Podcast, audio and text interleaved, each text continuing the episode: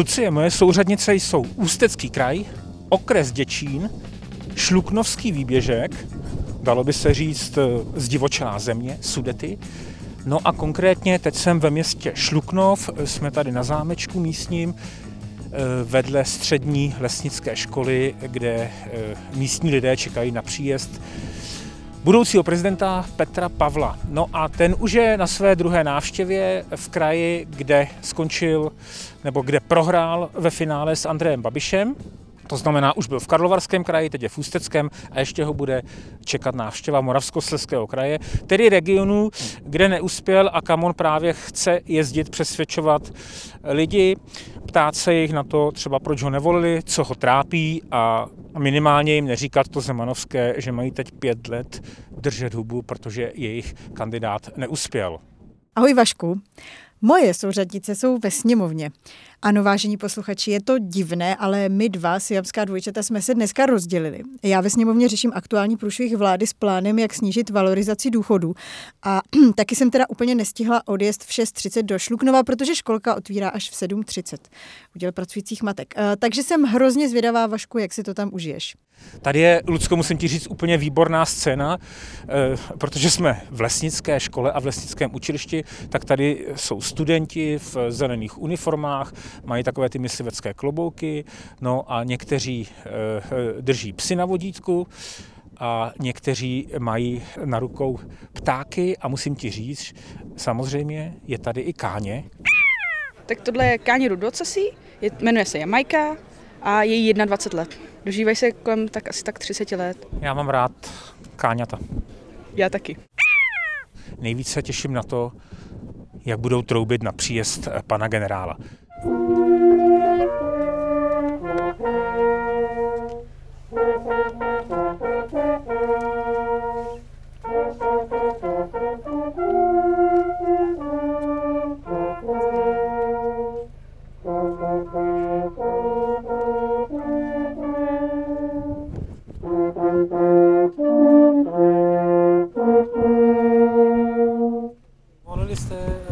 Finále pana Pavla nebo pana Babiše? Pana Pavla jsem volila.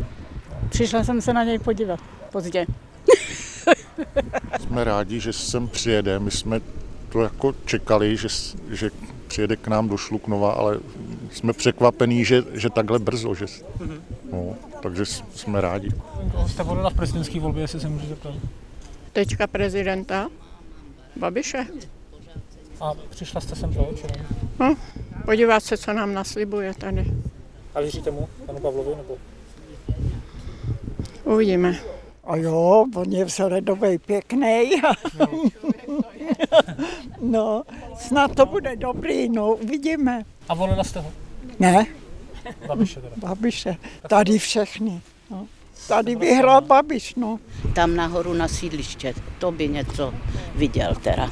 To by, tam jak je to, popelnice máte za dva dny plný, vedle popelnic máte křesla, máte tam kočárky, madrace, pakáž to neodveze nikam. Tady na opraveném zámečku toho moc neuvidí, jak se tady ve skutečnosti žije, jo, myslíte? No uvidíte, že to je tady hezký, ten zámek je tady nejhezčí a ten park náš ale a kraj tady je krásný, každý chválí, tady hodně můžete na kole jezdit. Do, do Německa to máte pár kilometrů. Je tady moc hezky, lidi to chválí, tohle všechno. Ale není tady teď vyžití, všechno je zavřený. Nenajdete tady hospodu, jenom dvě cukrárny. Nenajdete zubaře, není tady ginekolog. Není tady nic, co se týče tady toho. Pět let už tady není zubař. Jezdí jezdíme po celém kraji tady. Nikde vás nevemou, prostě z hrůza musíme skoro až, až do Prahy k zubaři. Věřte tomu, to je, to je neštěstí. Ne, co bych já takový věci říkala.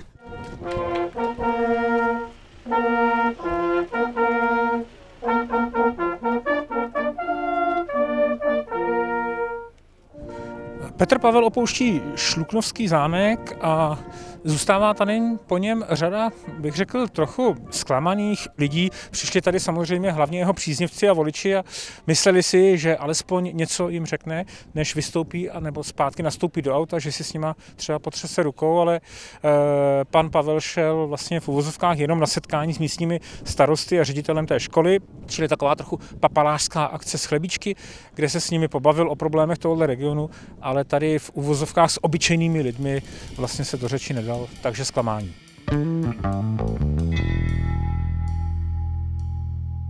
Tak jsme se přesunuli do České kamenice, kde už to vítězství Andreje Babiše nad panem Pavlem nebylo takové. Tady to, myslím, skončilo 52-48 a tady kromě setkání se zastupiteli města je na programu snad už i setkání eh, s občany.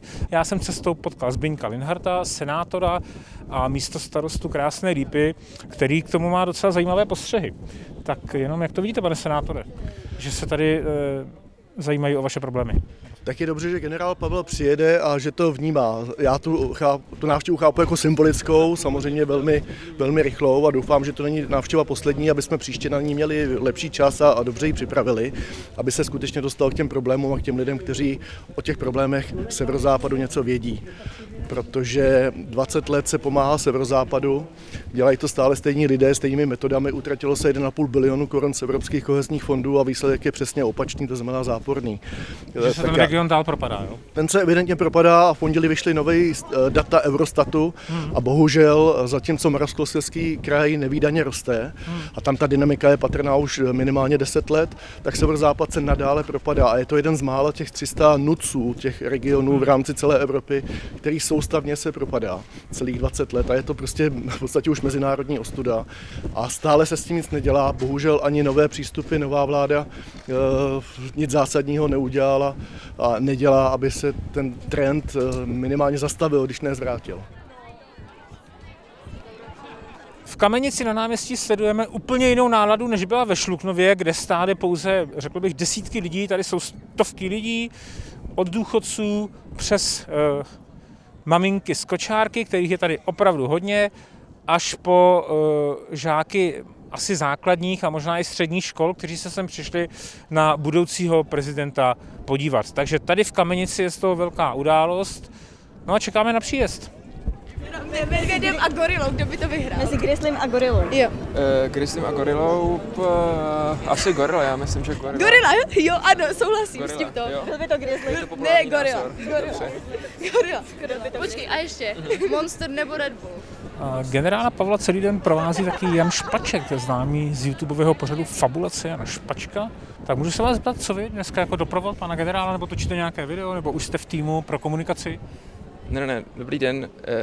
Já nejsem součástí žádného týmu. Já jsem pouze, stejně jako jsme třeba loni spolu byli na nějakých výletech, tak i teďka mě Petr Pavel, budoucí prezident, pozval na nějaký výlet, abych s ním mohl užít atmosféru severu, protože jsme spolu byli naposledy na výletě někde v Moravskoslezském kraji na Lise hoře, tak teďka jsme v Ústeckém kraji a je to hezký tak společně někam cestovat, poznávat místa. Myslím si, že je to hezké a správné. A kdyby vám eh, pan Pavel nabídl místo eh, v prezidentské kanceláři, v týmu komunikaci, v týmu pro komunikaci, on mluví o tom, že potřebuje nějakého člověka, který bude komunikovat s mladými lidmi a opravdu zmínil i vás, tak jestli byste to přijal? Eh, no, to je těžký, co? To je těžký takhle se rozhodnout. Být dál jakoby satirik a dělat si ze všech legraci, nebo pak být u té hlavy státu, kde to bude takový vážný, co? Jak to zvažujete? Těžká otázka, takhle pokud se mě zeptáte na náměstí v Kamenici, jenom tak na, na dlažbě, ale hm, jak to říci, hm, já jsem takový nesebevědomý člověk obecně, takže já vlastně nevím, jestli eh, bych vůbec jako byl schopen tohle zvládnout, ale samozřejmě je to na prezidentovi, který právě přichází.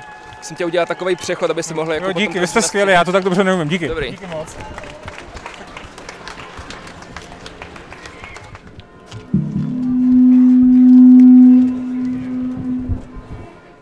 Přesně 12 hodin bíjí zvony a pan Pavel vystupuje na pódium v Kamenici na náměstí, no a budeme mluvit.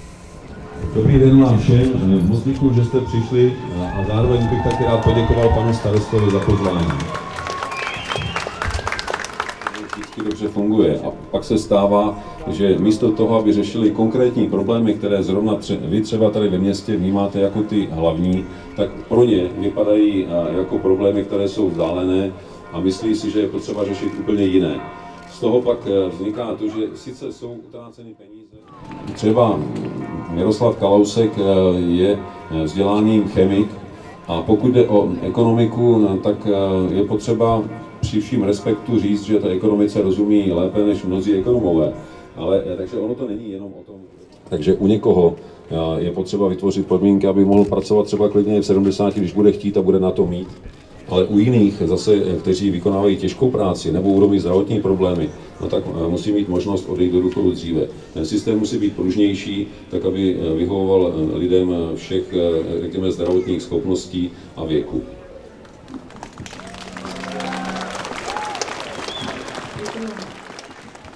Já si myslím, že chování pana prezidenta tady na náměstí v České kamenici jasně ukazuje to, že tohle je cesta k tomu, jak komunikovat eh, s lidmi zde v Sudetách, eh, v postižených krajích. Jo. Když on vysvětloval důchodovou reformu a lidi mu zatleskali. Kdyby sem přišel kdokoliv z vlády eh, se stejným tématem, tak to řekne třetinově tak dobře a lidi na něj budou pískat. Myslím si, že to je klíč k tomu, jak pochopit problémy Sudet a jak s nimi komunikovat. To, co dělá pan prezident a moc mu v tom držím palce. Co je svým způsobem neuvěřitelné, že eh, Petr Pavel v odpovědi na otázku jednoho z lidí v Kamenici na náměstí, jestli je pro zvyšování věku pro odchod do důchodu, čili ta nejcitlivější otázka, která teď budí emoce, odpověděl takovým způsobem, který opravdu asi nikdo ve vládě Petra Fiala neumí, že řekl, že ano, vysvětlil proč, eh, a ve smyslu, že se jako prodlužuje doba života a tak dále a tak dále. No a na konci mu celé náměstí zatleskalo. Neuvěřitelné. Takže opravdu, jestli eh, Fialová vláda chce prosadit eh, tenhle krok a vůbec důchodovou reformu, tak možná by měli prezidenta Pavla si najmout jako svého komunikátora tohoto problému.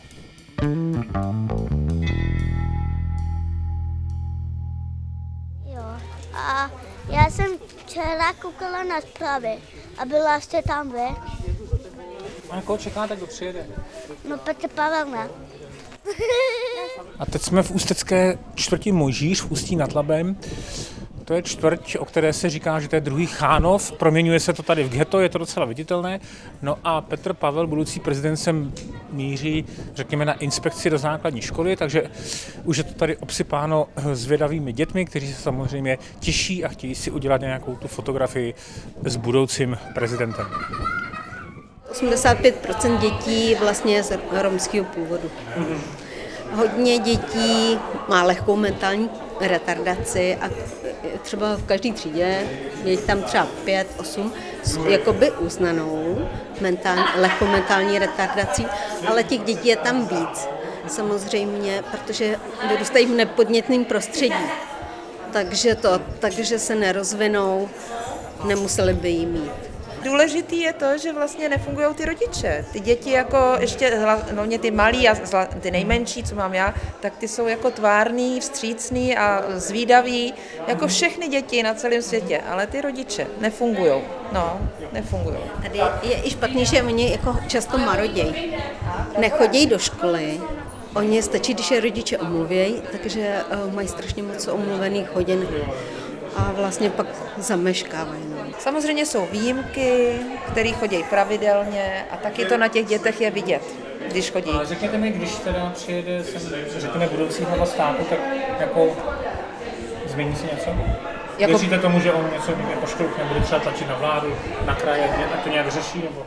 To ještě vůbec nemůžeme asi vědět. No, to bych si netroufla komentovat. Já nemám ponětí, jako, jaký dialog probíhá.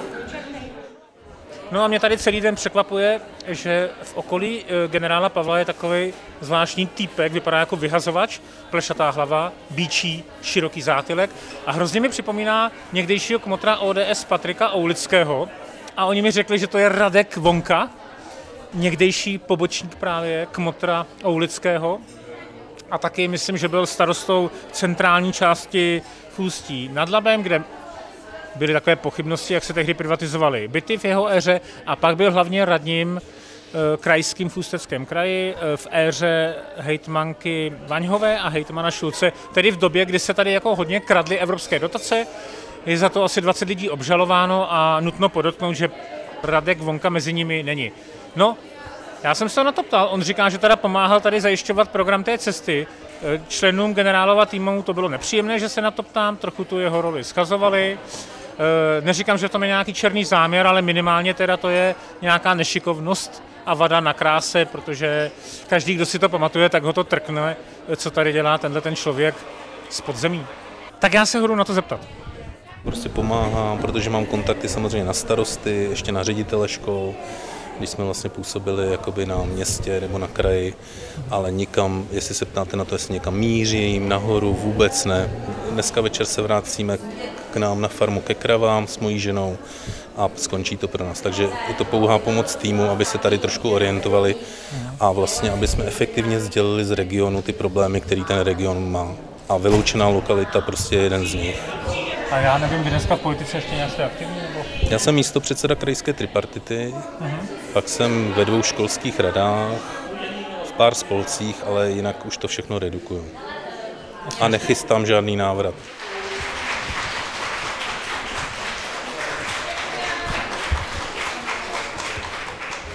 Procházel třídami, kde byl portrét pana prezidenta Zemana. Byl v každé třídě. Jak nahlížíte na to, abyste měl také oficiální portrét a budete chtít takhle být ve třídách? Můj osobní pohled eh, je, že to ne, ne- nevidím jako eh, nezbytné. Vím, že to není nikde nařízeno, je to, je to zvyk.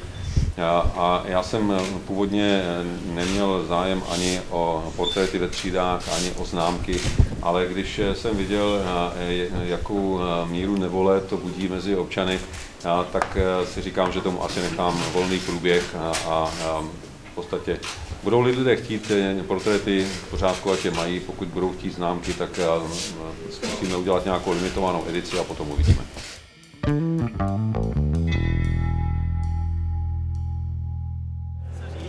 že Tomáš Tebeda je náš student, bývalý, delatý bakaláře. Studoval tady eh, v půli 90. let, eh, v půli 90. let základní humanitní vzdálenosti, takže, takže bakalář a samozřejmě pak už postupoval v Praze dál. Tak Reagujete na to, že dneska Tomáš No, Webera byl právě, právě. ohla- ohlášen jako uh, šéf politického odboru v Ano, kanceláři ano, ano, prezidenta republiky. Takže jste pišný, že jako Jo, váš takže jsme, absolvent... takže jsme rádi, že nějaký náš student se takhle dostal daleko. Tak on je šikovný na ty volební studia už dávno, že jo, to, to on už na sebe, když si upozornil, jak Václava Havla, tak Václava Klause, že jo, takže a myslím si, že je to dobrá volba od, jo, od něj, takže tak jenom jsem chtěl říct. No, my jsme teď už v Ústí nad Labem v aule Univerzity Jana Evangelisty Purkyně a e, tady krátce před debatou s panem Pavlem je plno a právě spousta lidí, řekl bych desítky, možná stovky, se nedostali dovnitř, takže opět jakési zklamání či roztrpčení, no to je možná spíš nějaký organizační problém, kdy generálův tým tak trochu podcenil ten ohromný a neutuchající zájem o něj. Tak nevím, no, s jakými sportovní terminologií řečeno pocity budou tihle nespokojení fanoušci, kteří se nedostali na stadion odcházet domů, že toho svého miláčka neviděli, neslyšeli, nemohli si na něj sáhnout a nemohli se s ním ani vyfotit.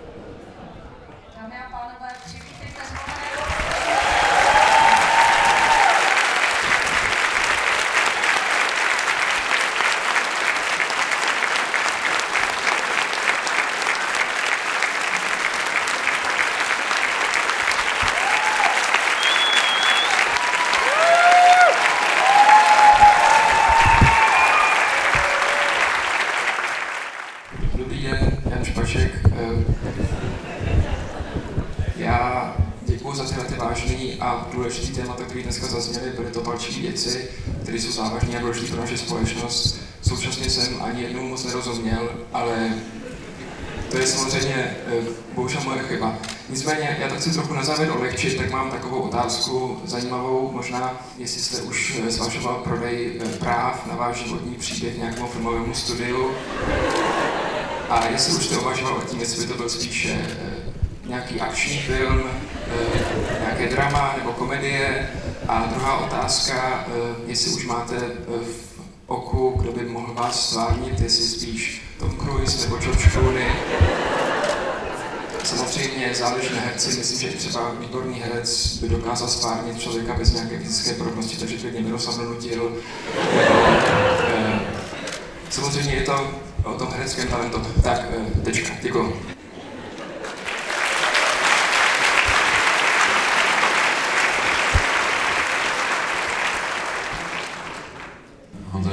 Proto jsem se taky vybral, aby mě pomáhal s komunikací eh, toho důležitého obsahu k mladým. Takže já jsem rád, že tady dnes je eh, a že mohl položit takhle zásadní otázku. Eh, já si myslím, že bych se asi raději držel toho stát se slavným až posmrtně. Takže až potom to budu mít za sebou, tak ať si ten příběh vybere, kdo chce a pak už ho může hrát kdokoliv, pak už mi to bude jedno.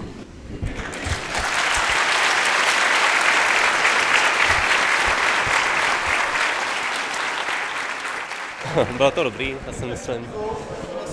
Bylo by fajn, kdyby to takhle bylo víckrát, třeba kdyby se to během toho volebního období podařilo třeba dvakrát, třikrát. Bylo by dobrý sledovat taky ten progres, jestli se opravdu něco stalo bedlivě. Já myslím, že dobrý. Já myslím, že uh, splnil pan prezident očekávání, která jsou do nich, vklád, do nich vkládaná.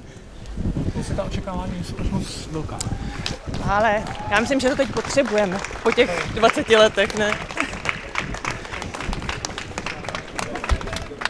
Petr Pavel právě opouští Ústeckou univerzitu, no samozřejmě jeho limuzíny policejní jsou v obklíčení studentů a jeho fanoušků a tak, jak je to obvykle všude, skoro by mu tam skočili a jeli s ním.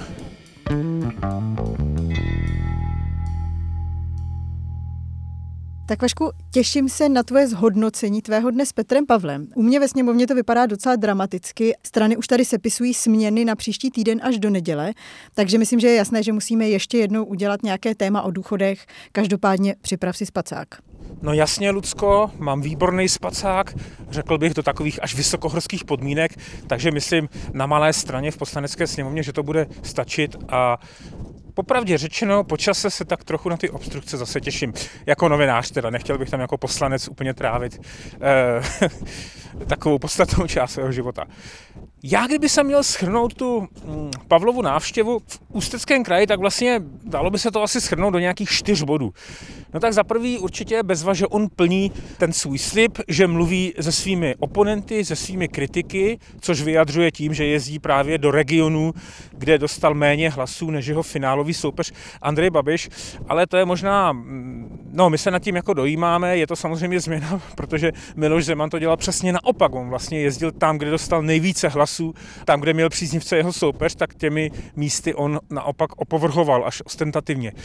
Eh, to je fajn. Eh, ale co je na to možná ještě lepší, že eh, pan Pavel má nějaký talent zvláštní, ačkoliv mluví takovým, řekl bych, monotónním hlasem, on dokáže i ty své oponenty přesvědčit. Ten jeho program byl extrémně nabitý, možná až moc.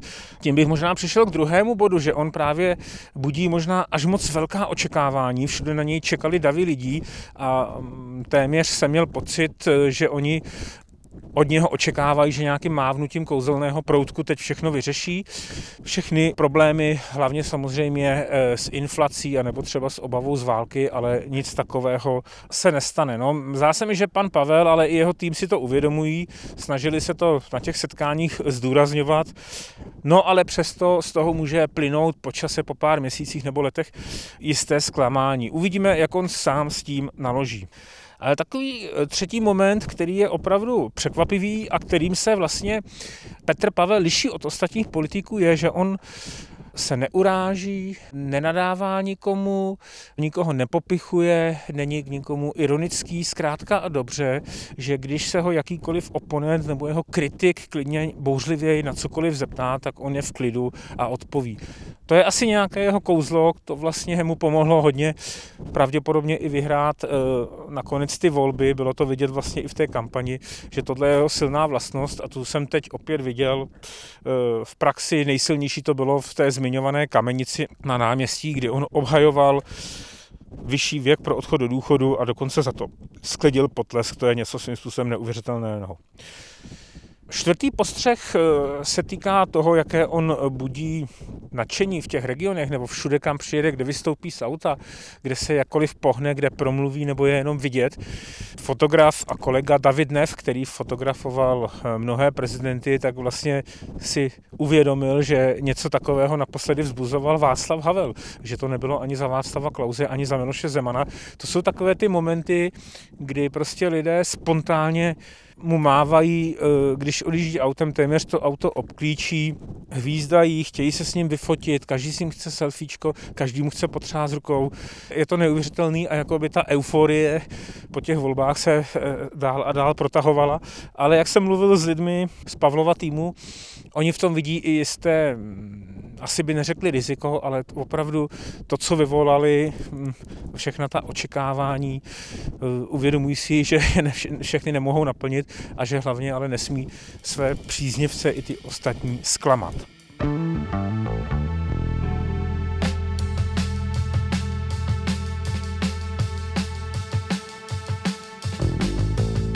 Takže já už se tady s Ústí nad Labem loučím.